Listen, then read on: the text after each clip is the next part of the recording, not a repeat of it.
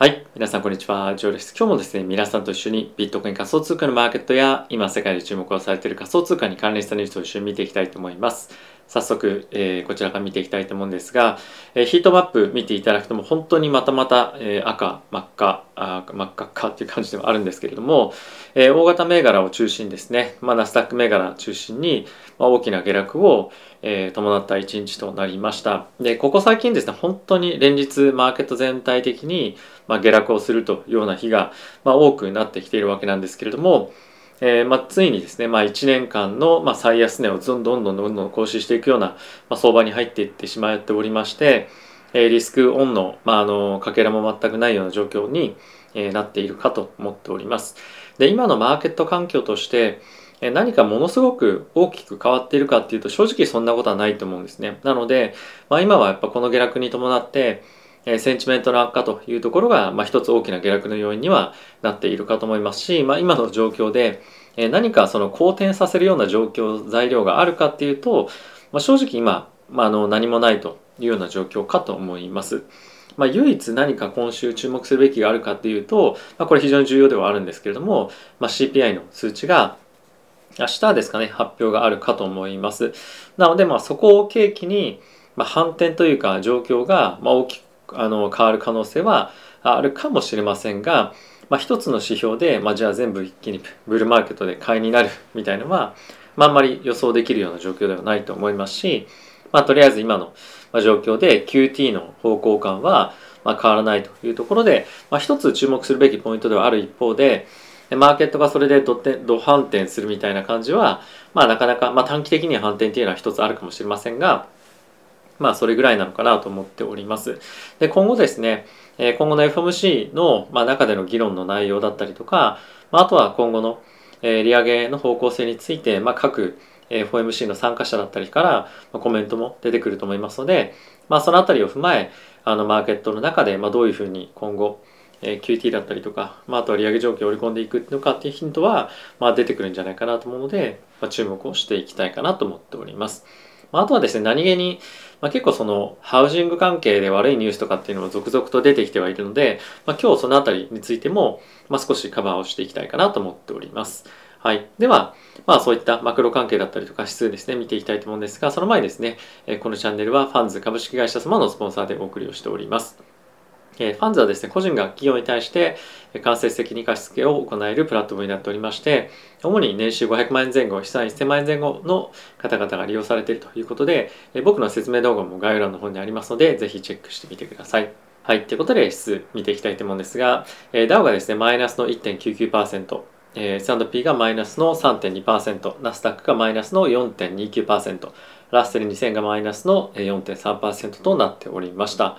はい。で、えー、米国の10年債の金利なんですけれども、えー、3.04%まで下落をしていまして、約9ベースポイントですね、下落をしております。でドル円なんですけれども、ほとんど、まあ、動いてなくて、130.25というところで推移をしております。一時期、まあ、昨日今日のタイミングで、えっ、ー、と、131円ぐらいまでまあ超えていってたんですけれども、まあ、この130円近辺が今落ち着きどころにちょっとなっているような状況かなと思っております。はい。で、原油についても6%超える下落となっておりまして、本当に毎日ボラティティがものすごく高くて、あの、結構まあニュースだったりとかに、まあ一喜一憂反応しているような状況にはなっているかと思います。あとは気になるのがこのマーケットで、ゴールドがあんまり反応しないんですよね。やっぱりこの辺りを見てみると、ちょっとゴールドがまあ避難先の資金にえまあ、資産になるっていうような、ま、こともちょっと今あまりないような状況で、まあ、あって、まあ、コモディティ他のコモディティの動きとかっていうのに結構左右されるような相場になってきてしまっているのかなというところを見ると、まあ、その資産の逃がしどころがもうキャッシュしかないっていうような状況に、まあ、今なってしまっているかなと思うので、まあ、ますますリスクオフにまあ、なりやすいというかあのキャッシュ化をちょっと皆さんが求めやすいような状況にあるのかなというふうには思っております。はい。で、あともう一つ見ておきたいのがビットコインですね。ビットコインも、まあ、今ちょっと戻ってきてはいるんですけれども、まあ、昨日今日で、ま、10%ぐらい下落していたりとか、まあ、イーサリアムについても、えー、大きくまた下落をしていて、まあ、あのこういったトレンドライン抜けてきたりですとかね、テクニカル的にも非常に難しい状況になっているので、まあ、グローバルのリスクオフ環境っていうのは、まあ、非常に進んでいるというか、まあ、厳しい環境に今今あるというような状況かと思っております。はい。で、えナスダックのチャートもですね、まあ、こんな感じでちょっとあの上記を逸しているような感じの動きに見えるかもしれませんが、一応ですね、今の安値っていうのは、2021年の3月の、まあ、こういったへこんだタイミングがあったんですけどもここの、え今ちょうどサポートラインに来ていて、まあ、これをまあ抜けていくような今感じになるんじゃないかみたいなことがマーケットでは今一つ恐怖になっているポイントにはあるかと思います。あとはこちら S&P なんですけれども、まあ、あの同じようなタイミングでのあのまあ安値レベルを今更新しているというような状況ですね。はい。で、えー、一つやっぱ注目として見ておきたいのが、えっ、ー、とですね、10年債の金利ですね。まあ今日一旦、あの3.2%というところをつけて、まあ、一旦ちょっと戻してはいるんですけれども、やっぱりこれまでにここ最近見ることのなかったような水準まで、金利がやっぱ上がってきているというところが一つ、まあ、気にされているポイントかと思いますし、まあ、過去5年というところで遡ってみても、この2018年のタイミングにですね、まあ、3.3%近辺トライしたっていうところが1回ありましたが、まあ、それあのそれ以降、まあ、最高値っていうところでマーケットはさらなる金利上昇というのを意識していくんじゃないかと思っております。あのまあ、もっと長い期間で見てみると、まあ、3.2%、3%っていうのは、まあ、そこまで高いかって言われると、まあ、歴史的に見るとそういうわけではなかったんですけれども、まあ、やっぱりその何て言うんですかねあのこれまでのずっと物価がまあ高かったというか金利が高かった時代から、まあ、どんどんどんどんあの、まあ、フェットがですね、まあ、緩和というか、まあ、資金をジャブジャブにマーケットにあの流し込んだことによって発生しているずっとこのバブルが、まあ、続いてきたことによって金利がどんどん下がってきたわけなんですけれども、まあ、そのリーマンショックとかがあのちょうど起きる前のタイミングだと、まあ、4%台10年差あったんですね。まあ、それの以降で考えてみるとこの 3.3%2% っていうのは結構まあ金利としては高い水準ではあるので、まあ、3.3%抜けてくるような感じだと、まあ、2011年ぶりのあの、まあ、金利水準ですねみたいな話にも、まあ、なってくる10年ぶりの金利水準みたいな話になってくるので、まあ、やっぱりマーケットとしては、まあ、ちょっと恐怖を覚えるというか、まあ、これまで経験したことがないような水準みたいな人が増えてくるようなタイミングでもあるので、えー、注目金利としてはしておきたいかなと思っております。はい。で、ここからニュースなり、えー、見ていきたいと思うんですが、まずはですね、アトランタ連銀総裁のコメントなんですが、75ベースポイントの利上げについては可能性としては低いですよというコメントがある。その一方で、まあ、これも同じ方ですね、2、3回の50ベースポイントの利上げっていうのは、まあ、可能ですよ。可能ですよと。まあ、ありえますよということはコメントとしては出ておりました。でこういったところもですね、まあ、パウエル議長と、まあ、発言としてはそう変わらないかなと思うんですが、マーケットの今の織り込み具合っていうのを見てみると、6月の15日、次回の FOMC では、まあ、今、50ベースポイントの利上げを、まあ、ほぼほぼ100%というか、もう100%織り込んでいて、その75ベースポイントの利上げっていうのは先日までちょっともう少し織り込みがあの多かったと思うんですけれども、もう今ほぼ織り込まれてないような状況になっていると。で、プラス年末という観点で見てみると、まあ、今はですね、えっ、と、50ベースポイントの利上げが2回分ありますよというのが、まあ、大体まあ90%を超える割合で織り込まれておりまして3回50ベースポイントの利上げがありますよというのは、まあ、約40%しか織り込まれていないような状況になっておりますので、まあ、今パウエル議長が発言をした内容がマーケットに、まあ、あの織り込まれており、まあ、それが今のマーケットのコンセンサスになっていると。でただし、まあ、やっぱりここで注目したいのは、まあ、そんなにアグレッシブな内容ではなかった内容が、まあ、今回マーケットに今コンセンサスに、まあ、落ち着いて、まあ、いる一方でやっぱりマーケットとして、まあ、あの金利をどれぐらい、まあ、織り込むかっていうよりもやっぱりリセッションとかあとは、えーと、住宅価格のあまりにも高騰していて、まあ、それが反落するんじゃないかみたいな不安の方が、まあ、今はちょっと高くなってきてるんじゃないかなと思います。まあ、そのあたりがちょっと結構ですねいろんな記事とかにも反映されていると思うので、まあ、今日はそのあたりも含めてこの後見ていきたいと思っております。はい。で、えまずはですね、ニュー、えっ、ー、と、ウォール・ストリート・ジャーナルの記事から一つ見ていきたいと思っているんですけれども、えっ、ー、と、注目をしたいのはですね、えっ、ー、と、ちょっとそういうマクロの視点とは別なんですけど、フィリップ・モリスが、あのまあライバルの会社をですね買収しますみたいな記事にこれなっているんですけれどもやっぱりマーケットで今あのイーロン・マスクがですねツイッター買ってるっていう話もそうなんですけれども、まあ、かなりあのやっぱり企業の価値がどんどんどんどん下がってきているということもあってこういうですね大型の会社の、まあ、企業買収みたいなものが、まあ、どんどんどんどん今後増えてくるんじゃないかなと思っています。でプラス今イーロン・マスクがですねツイッター買収しようとしてますよね。でこれの1株当たりの価格っていうのが52ドル近辺だったと思うんですけども、まあ、今マーケットがこれだけ暴落している中でちょっとやっぱ52ドル高いんじゃないかっていうふうにもしイーロン・マスクが思ったとすると約ですね1000億円のえーとまあ、違約金みたいなものを払って現在のマーケット水準でもう一旦適正な株価っていうのを再審査してそれで買収みたいな感じに、まあ、なる可能性も十分あるんですね。で今そういったものも別で記事になっていたりするんですが、まあ、そうなるとやっぱりその今株を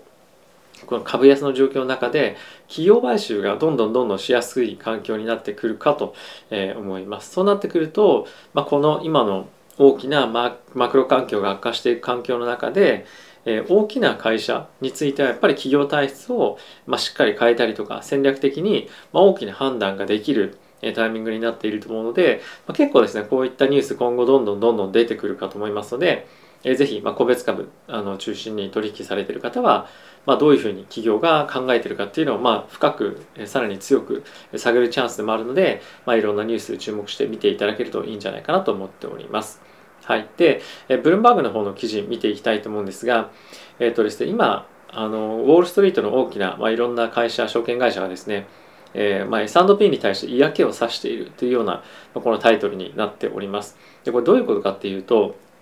やっぱりこのここ最近のリセッションへの、ま、意識だったりとか、まあ、とはどんどんどんどん株価が下がってくることによって、まあ、今ですね、まあ、ウォール・ストリートの各社がマーケットのその最終的な2022年の終わりのタイミングでの S&P の数値だったりとかあとは今年の GDP の成長率来年の GDP の成長率をどんどんどんどん今切り下げていってるんですね。でまあここでも一つ、まあ、面白いなと思ったのがえっ、ー、とどこだったかなゴールドマンの、まあ、エコノミストですかね。が、まあ、今のマーケット環境っていうのが、まあ、さらにまあ、悪化していくもしくは状況が続いていくようであれば、まあ、インデックス、まあ、S&P ですねに関しては、まあ、4000ドルぐらいまで、えー、まあ行くんじゃないか落ちていくんじゃないかみたいなことも、まあ、あの考えられていたりとか、まあ、あとはあすみませんこちらでしたね。3600ドルですね。3600ドルまで下がっていくんじゃないかっていうのをえー、まあ、予想していたりとかっていうのも、まあ、しておりますと。ただし、まあ、一応ですね、今の彼らの予想値としては4700というところに置いているので、まあ、あの今よりも、まあ、大体 15%25% 20%ぐらい予想値をまあ下げるような発言も若干示唆し示唆していると。でゴールドマンっていうのはもともと昨年の終わりぐらいからのタイミングで見ると、まあ、結構ですね強気にマーケットを見ていた、まあ、あの証券会社の一つでもあるんですね。で彼らがやっぱこうやって大きく予想はあのドーンと下げてきてるのっていうのはやっぱりマクロの環境として、まあ、かなり大きく状況が変わってるというようなことでもあると思います。なので、まあ、これまでちょっと前まで、まあ、こういうふうに言ってたこの人こういうふうに言ってたなっていうのがあっても、まあ、これぐらいもう 20%30% 予想を下げるぐらい今環境っていうのは変わってきていると思うので、まあ、しっかりそのマーケットのあの、まあ、センチメントだったりとかマーケットのこういった人たちは何を見てるのか例えばその今であれば、まあ、リセッションだったりとかえー、まあ、利上げ幅だったりとか、まあ、そういった、まあ、住宅価格だったりとかを見てはいると思うんですけれども、まあ、そういったところを、まあ、理解をして、自分の考えと、まあ、あとは自分がどう感じてるかっていうのもあの一つ重要だと思うんですけども、まあ、そういったところと照らし合わせながら、まあ、今マーケットでの判断をしっかりとしていけるように情報収集していただければなと思っております。はい、もう一つなんですけれども、えっと、これもアメリカの、まあ、結構今大きな問題になっていると思うんですが、住宅価格の高騰だったりとかあとはもう住宅を購入している人たちの支払いですねあの今どんどんどんどん金利が上がっていってしまっていて変動金利で借りている人たちっていうのは、まあ、月々の支払いがものすごく今上がっていってしまってるわけなんですけれども、まあ、今、えー、そういうふうに変動金利で家を買ってる人たちは、まあ、ルームメイトをですね今探して、まあ、自分のまあ、そのレントっていうふうに英語で言うんですけれども、まあ、賃賃金っていうか家賃ですね家賃をまあ一緒にシェアしてくれてる人をあの探してますよというのがニュースになっております。でこれやっぱりちょっと前まであの住宅価格のまあ、住宅の金利に関しては、まあ、2.5%とか3%だったものが、まあ、もう一気に今5%超えているような状況にもなってきているので、まあ、やっぱりその利子分だけでもまあ倍近くになってたりはすると思うので、まあ、この辺りかなり厳しくなっていると思うんですね。でかつ今はあのものすごくハイグレードな不動産に関してはまだあの売れてはいるんですけれども、ま、そうでないそれ以下のグレードのものっていうのも売れなくなってきてしまっていて値段が若干下がってきてるというところも一部地域によってはあるらしいのでやっぱり非常に厳しい環境にあるということは間違いないんじゃないかなと思いますし、まあ、今後リセッションに入ってきたりするとより一層ですねえー、まあ、そういった、まあ、そのハウジングの価格の下落が顕著になったりとか、まあ、加速度的にそういったところが起こってくるというような状況も、まあ、あるかと思いますのでマーケットさらにまあ悪くなるようなところもですねある程度、ま、見越しておいていかないといけないのかなというふうに感じております。はい、えー、ま、非常に悪いニュースがまた出てくるというか不安になるようなニュースが非常に多くなっていますけれども、まあ、実際にあのこれからその景気後退もしかしてするんじゃないかっていうフェーズだったりとか、まあ、あとは FED もですねこれから利上げをしていくっていうような段階なので、まあ、そのまあ、前回もちょっと話したんですけどもすごい悪くなりそうなタイミングの今、まあ、入り口なんですよね。なので、まあ、今ここからマーケットちょっとボトムからどうかなとかっていうふうに探るよりも、まあ、どこまでまだ落ちていくかっていうのは正直わからない、えボトムが全然わからない。探りがなかなか入れられないような状況でもあるのでまあちょっと安くなったから買うとか、まあ、そういったことは、まあ、本当に極力今避けた方がいいんじゃないかなと思いますしもう今もう何よりも自分の資産をまあ、守って例えばそのマーケットから退場じゃないですけども、まあ、そのちゃんと今後投資をできる余力をちゃんとキープしておくっていうことは本当重要だと思うので、えー、自分の資産管理、えー、資産配分資産分散、まあ、その他もろもろですね、まあ、しっかりと考えておいていただけるといいんじゃないかなと思っております。はい。ということで、えー、皆さんいかがでしたでしょうか？仮想通貨のマーケットも含め、マーケット本当に、まあ、暴落と言っても、えー、間違いないような状況ではある一方で、まあ、今マーケットが下落しているのは、まあ、センチメントだったりとか、まあ、あとは、えー、まあその売りが売りを呼んでストップついてみたいな感じの、まあ、ちょっとあのなんていうんですかねテクニカル的な面もテクニカルっていうのはテクニカルチャートっていう意味じゃなくて、まあ、そういった人があの、まあ、システムの問題っていうんですかねそのまあショート なんて言うんだろうなまあ、ストップかストップがついて、まあ、さらに下落していくみたいな感じのタイミングでもあったりとかするのでちょっとまあ過剰な動きになっているのは確かだと思いますなのでまあそういったのもまあ含め、まあ、今の状況をまあ理解しながら、まあ、常に行動する焦って何かやるっていうよりも、まあ、あの状況を見極めながら、えーまあ、淡々とやっていくっていうのが、まあ、資産運用で非常に重要なポイントにはなるかなと思います。はい。